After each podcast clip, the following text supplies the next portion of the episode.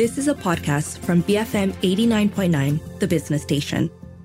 BFM 89.9. Good morning. You're listening to the Morning Run. It's 7:06 a.m. on Tuesday, the 27th of February. I'm Shazana Mokhtar in studio today with Philip See. Now, in half an hour, we're going to be delving into the findings of the Asia Cage-Free benchmark by the Open Wing Alliance, which examines the progress of Asian countries' farming methods in the poultry industry. Uh, that's going to be an interesting one. Uh, but in the meantime, as as always, let's kickstart the morning with a look at how global markets closed overnight. After the Friday rally, US markets on Monday were all in the red. The Dow was down 0.2%, S&P 500 down 0.4%, and the Nasdaq down 0.1%. In Asia, the only exception being Nikkei, which was up 0.4%. Other markets were all in the red. The Hang Seng was down 0.5%, Shanghai Composite down 0.9%, Singapore's STI down 0.4%, and back home, FBM KLCI down 0.1 1%. All right. For more thoughts on what's moving international markets, we have on the line with us Joe Quinlan,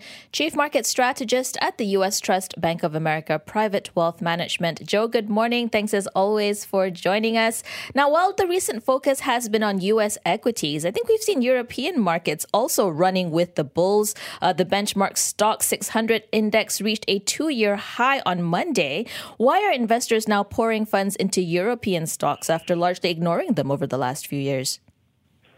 Well, a couple of reasons. Uh, the expectations, excuse me, that the European Central Bank will be cutting rates. Uh, the valuations look much better in Europe relative to the United States. And I think here in the States, people are getting a little worried about the frothiness of the market, particularly technology. So they're rotating. There's a rotation out of like undervalued, high quality names into Europe, and it's playing well. And it's also off the expectation that Europe's economy is bottoming. A lot of the bad news is out there. We know they're in recession. They're going to cut rates. Inflation is coming down. So there is a, a nice rotation into the European stocks, big big cap names. Very evident, right? DAX up 4%, CAC 40 up 5%. But if you look at the UK FTSE down 0.1%, why is there a divergent theme between the UK and the rest of Europe? It could be related to the fact that you know the, the FTSE more broader international companies. Um, there's some negative sentiment about the election prospects coming in the UK. Um, so it, it, could be more com- company or country specific. But uh, th- these big cap names, you know, in, in the European broader continent markets, are, just seems to be where the money's funneling now. But remember, any any valuations that look attractive, I do think the money will rotate. There's going to be a rotation out of the U.S. into Japan's another hot market as well. So that's coming. But you know, remember, I'm not sure how long this will, will play out, but it's coming. It'll be a nice boost to some of these other indices other than the U.S. Now, speaking of the UK, preliminary figures for February show a slight increase in the UK composite PMI from 52.9 to 53.3. This is the highest reading since May 2022. Does this suggest that the UK is coming out of the technical recession that they entered into last year? I would say, I mean, the short answer is yes, and it's just not the UK. The PMIs globally are starting to stabilize and hook higher you know, and as you know, the market's always ahead of the real economy. So there is kind of a building narrative sentiment globally that yes, we ended the second half of last year on weak footing, real growth, global growth, but we're expecting more of a rebound in, say, 2024. And then when you overlay the fact that a lot of central banks are cutting rates, that's just more fodder for the upside. So I think the real global economy is stabilizing, troughing here, so to speak. U.S., we skipped the recession, thank God. I mean, we don't even talk about it anymore. But I think the rest of the world is pricing in a re- rebound in the second half of this year. And keeping to the UK theme, uh, how is how do you see sterling pound trade versus the US dollar? I mean, I'll just talk about the dollar. Um, probably oversold here. Uh, I'm sorry, overbought. It'll give back a little bit, so to speak. But um, it depends on who's going to move first when it comes to cutting rates. But in general, you know, geopolitical politics, the election, everything out there, there's still a strong bid for the U.S. dollar. So, you know, to me, it's kind of like watching paint dry the FX markets. Not much happening on the margin. We know with directionally probably a weaker dollar here, but not dramatically weaker because the U.S. economy is just too strong and there's a lot of global demand for U.S. securities assets. So, Joe, earlier you're talking about how no one's talking about the U.S. recession anymore, but uh, I think in, um, indicators that are coming out this week uh, show that inflation or the PCE index is still likely to be pretty high. What do you think that means for the direction of the Fed uh, in terms of when it's going to cut rates? What's the discussion on that like in markets at the moment? Well, it's really interesting do, because the discussion has shifted, and it, you know, we we everyone penciled in the Fed will start to raise, or I'm sorry, start to cut rates in June. now there's a narrative building out there. Well, maybe the Fed doesn't cut rates in June; they wait until September, but that's too close to the election. So the markets are kind of wrapping themselves up in a in a problem here because they don't think the Fed's going to be cutting rates anytime soon.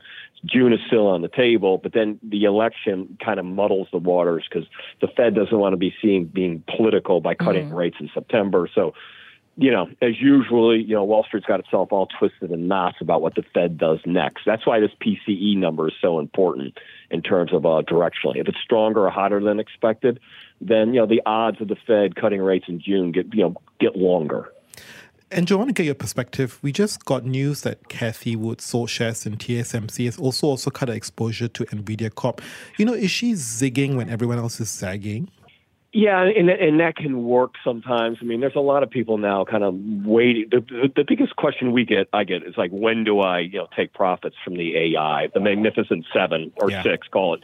Um, so there's some people leaning against this trade uh, but every time they do, you know, they, they get whipsawed and they're, they're on the losing side. So I think ultimately, if you made some profits in the Magnificent Seven or Six, whatever you want, trim them. Don't don't don't sell everything. Trim your exposure. Take some profits and reallocate it to the markets that have you know parts of the markets that have lagged. I think that's a good strategy. If you you know we've got a one way horse here. Uh, it's going to tire at some point, and you're going to see the lag. You're, you're going to feel the effects with lower returns. Speaking of lags, then uh, returns on U.S. small cap stocks are lagging behind those of larger ones, especially uh, the mega tech, mega cap tech companies we've all, we're always talking about. Uh, what do you think? Do you think the Fed rate cuts will boost the fortunes of the former, or will people just go more into those uh, mega cap companies? Wh- where can we put our money when it comes to smaller cap stock? I would be legging into or buying into the small cap story, albeit it hasn't worked. I mean, where we we went overweight uh, small cap stock, it hasn't worked, and I hear about it every day uh, from from from my investors. So, uh, but it's going to work at some point. I mean, it's you know it's pretty beaten up. There's a lot of value there. Um, you can buy them cheap, but we're not there yet. But I do think we're going to get there. I, I do think. And here's another reason to own small cap versus large cap trade protectionism, nationalism, you know, the industrial policies, national security.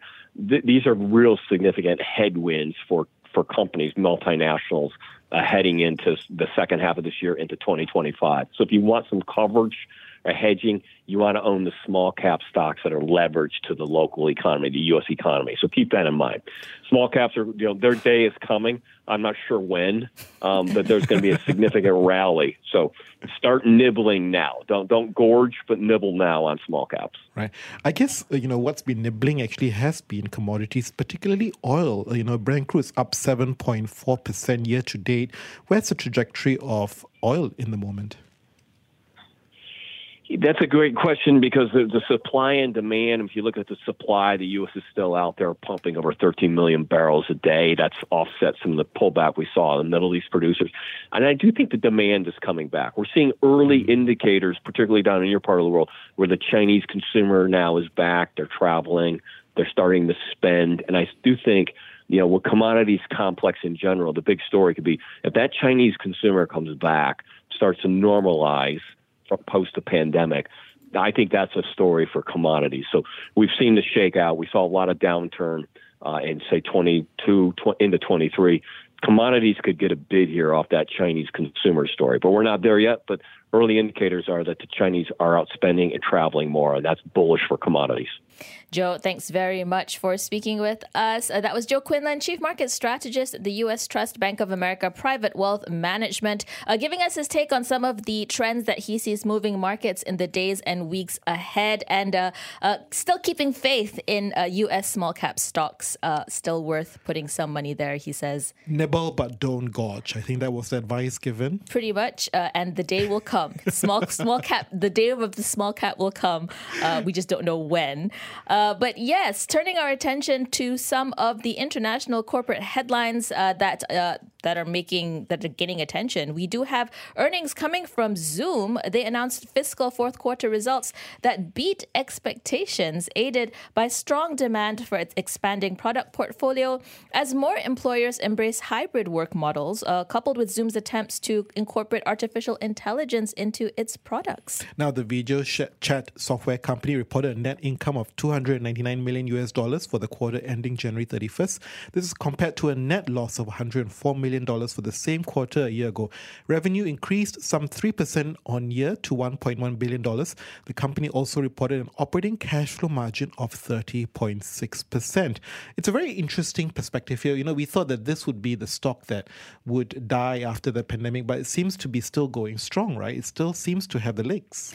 And I think you can see that in terms of usage. Businesses are still using Zoom uh, to connect, to have meetings and stuff. You, we see it here at BFM as well. They're just making you work harder I think they. Well, I, am not. I'm not a Zoom shill, uh, but the point is, everyone was saying that things will die out once people return to the office. But I think uh, we have gotten used to these uh, virtual ways of communicating and doing business. It's not going to go away just like that. So, uh, with this AI theme as well, I think Zoom is trying to uh, push their AI companion. Uh, they're really hoping that this is what's going to gain traction um, with consumers and also investors. So That's interesting right. to see. Yeah, if you look at the stock, it's actually trading down slightly, 63.12. If you look at the analyst uh, reports and ratings, it's actually generally mixed uh, 10 buys, 23 holds, and just two sells. All right. It's uh, 7.18 in the morning. Maybe we can squeeze in one more quick earnings. This is an interesting one. Domino's Pizza, they experienced a rise in stock following better than expected uh, fourth quarter performance in U.S. comparable sales. Uh, in this sense, uh, they are defying a trend uh, that other fast food chains are seeing. Uh, they did report a 2.8% increase in domestic comparable sales, surpassing expectations of a 2.2% rise. This was attributed to a promotion called the Emergency Pizza deal, a twist on a buy one, get one free deal, an effort to enhance operations and advertising. Although, one that said, though, international performance was weaker with only a 0.1% increase in comparables due to challenges in Europe and geopolitical tensions in the Middle East. So I think that's the one that I think you see some commonality there with the rest, right? The international markets aren't performing as well as what we saw them to be. All right, uh, 7.18 in the morning. Uh, we're heading into some messages, but we will come back to look at more of the top headlines in the newspapers and portals this morning. Stay tuned to BFM 89.9. You have been listening to a podcast from BFM 89.9, the business station. For more stories of the same kind, download the BFM app.